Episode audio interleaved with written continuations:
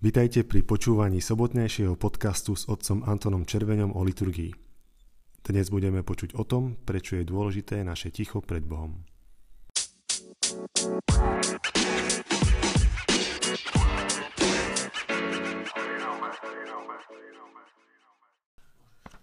Drahí priatelia, začíname na podcaste hovoriť o liturgii.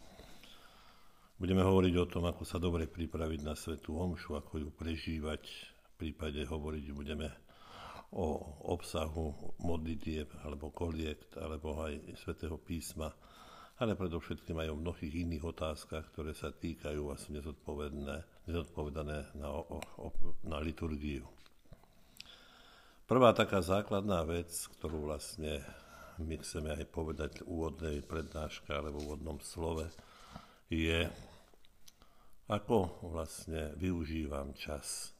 Pretože čas je dôležitým prvkom pre liturgiu, pre prežívanie a konec koncom aj naplnenie času je základnou, základným pokojom srdca a radosťou srdca, keď človek môže naplniť svoj čas dobre, pokojne, šťastím. Dá sa povedať, že čas je veľký dar, ktorý sme dostali od Boha ale málo kedy si uvedomujeme, že je to dar.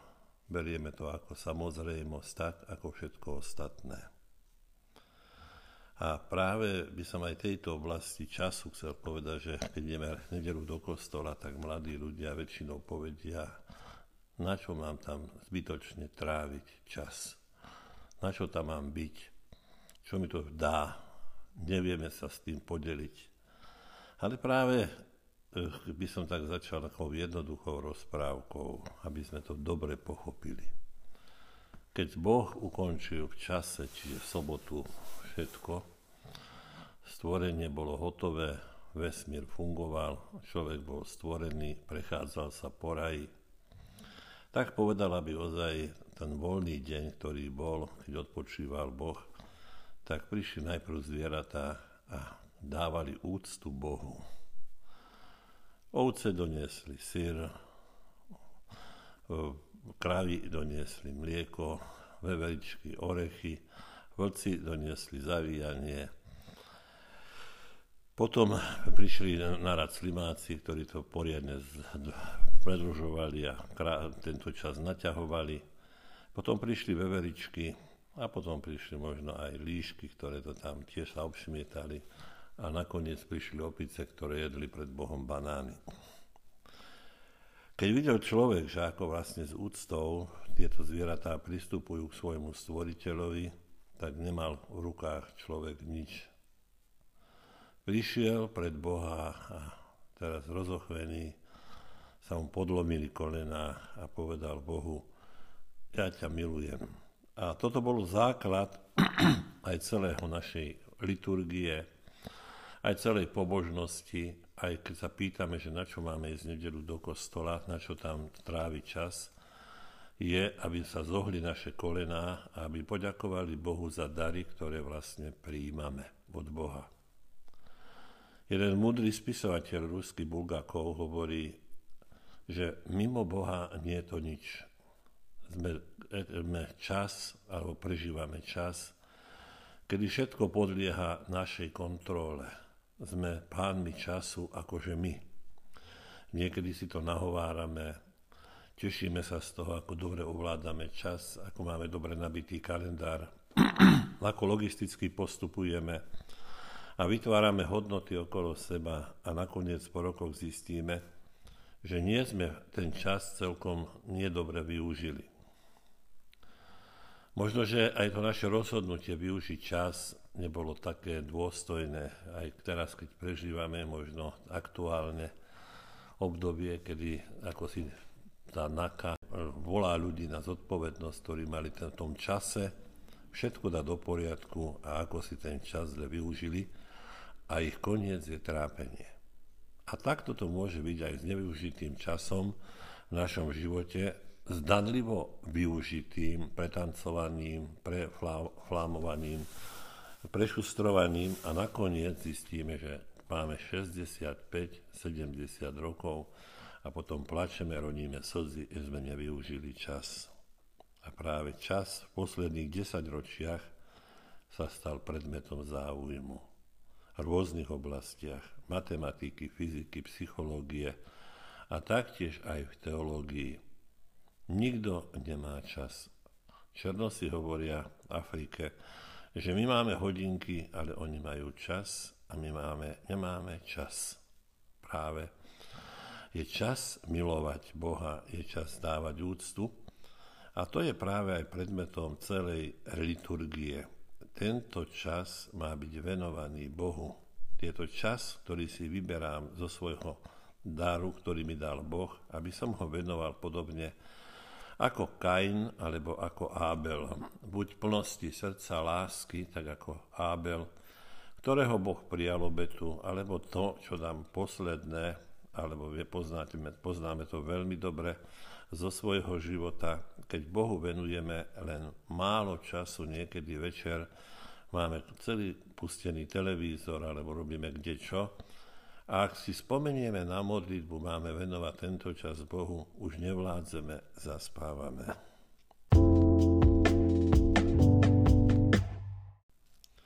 Mať rozve, roz, rozver, rozvrhnutý čas a preto aj církev žije z času či je vo svete a v čase.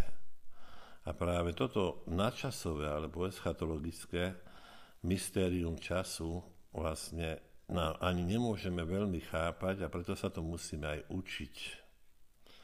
Naša minulosť, prítomnosť a budúcnosť je stále akýmsi otáznikom. Stále sa náš život mení akým, akomsi čase, akomsi plynutí. Ani toto si neuvedomuje že každú sekundu mi čosi odrátáva sa z môjho života, čas plinie a ja som zodpovedný za každú minútu tohto času. Už čas nie je pokojným rytmom, tak ako to bolo v rajskej záhrade, kde sa vo vánku a prechádzala Eva i Adam i Boh. Bola to akási harmónia času, kde všetko vlastne podliehalo akémusi pokoju, aké musí k vyrovnávaniu a harmónii s časom. Po prvom hriechu sa tento Vánok vetra vytratil. Práve krajská záhrada je obrazom väčšnosti a pokoja, radosti, naplnenia. Ale človek už nebol by človekom, keby nešprtal do niečoho.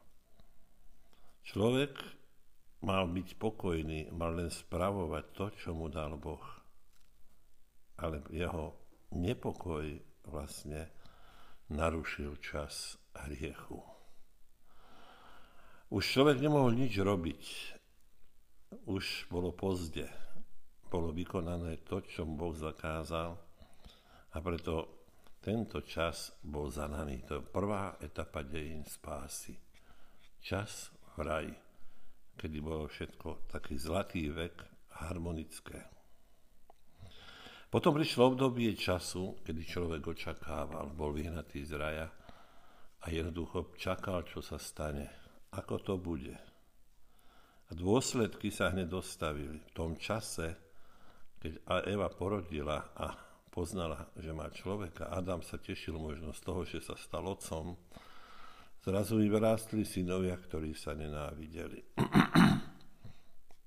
Jeden bol pastier, druhý hospodár polnohospodár. Každý podľa svojho srdca obetoval, sklonil sa pred Bohom. Chceli poďakovať, cítili kde si hĺbke srdca, že to musia urobiť.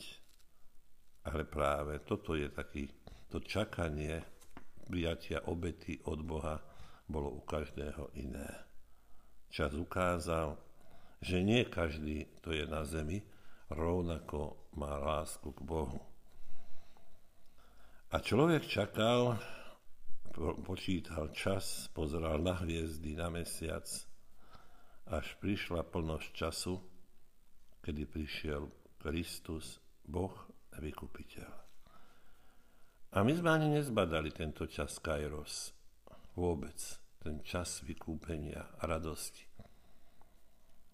Pas, celý Betlehem spál. Prišiel naplnenie času, očakávali, a ľudia spali. To je zaujímavé. že je to až paradoxné, že prišli ten pastieri, ktorí sa poklonili pánu Ježišovi a potom traja králi, ktorí putovali, čiže jednoduchosť a veda sa spojili pri Ježišovi v tomto čase. A títo múdri ľudia, i pastieri, svojím spôsobom múdri, klakli pred pánom, tak ako sme to v úvode povedali, čiže vytvárali liturgiu, prišli sa pokloniť, prišli adorovať Ježiša v čase. Nespali celú noc, obetovali ju Bohu.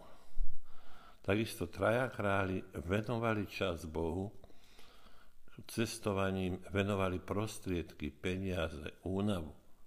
Mne vôbec im nevadilo, že toľké kilometre idú a nie sú ani pochopení. A práve ak chceme dobre prežívať liturgiu, musíme mať čas. Čas, kairos, uvedomiť si čas spásy. Že každá nedela je vlastne volaním človeka, aby predstúpil pred Boha. Aby mu venoval, zúčtoval a venoval nejaký čas. Aby pobudol pred Bohom. Pretože mimo Boha nie je to ničoho. To si veľmi hlboko treba uvedomiť, že človek, ktorý, sa, ktorý neadoruje, nemá čas pre Boha, jednoducho jeho život ide do zániku. A práve Lukáš 4, 16, 21 hovorí, ak máme čas, duch pánov je nado mnou. Preto ma pomazal, aby som hlásal evanelium chudobným. Duch pána je nado mnou. Vtedy, keď prichádzam v nedelu do kostola, aj keď sa mi nechce, aj keď vydudrávam, najmä my mladí, mladí, ak sa vám niekedy necelkom chce vstať, chcete byť bez ducha pána, chcete byť prázdni, chcete byť ničotní, a práve tento čas, Kairos, je čas spásy aj pre vás. Amen.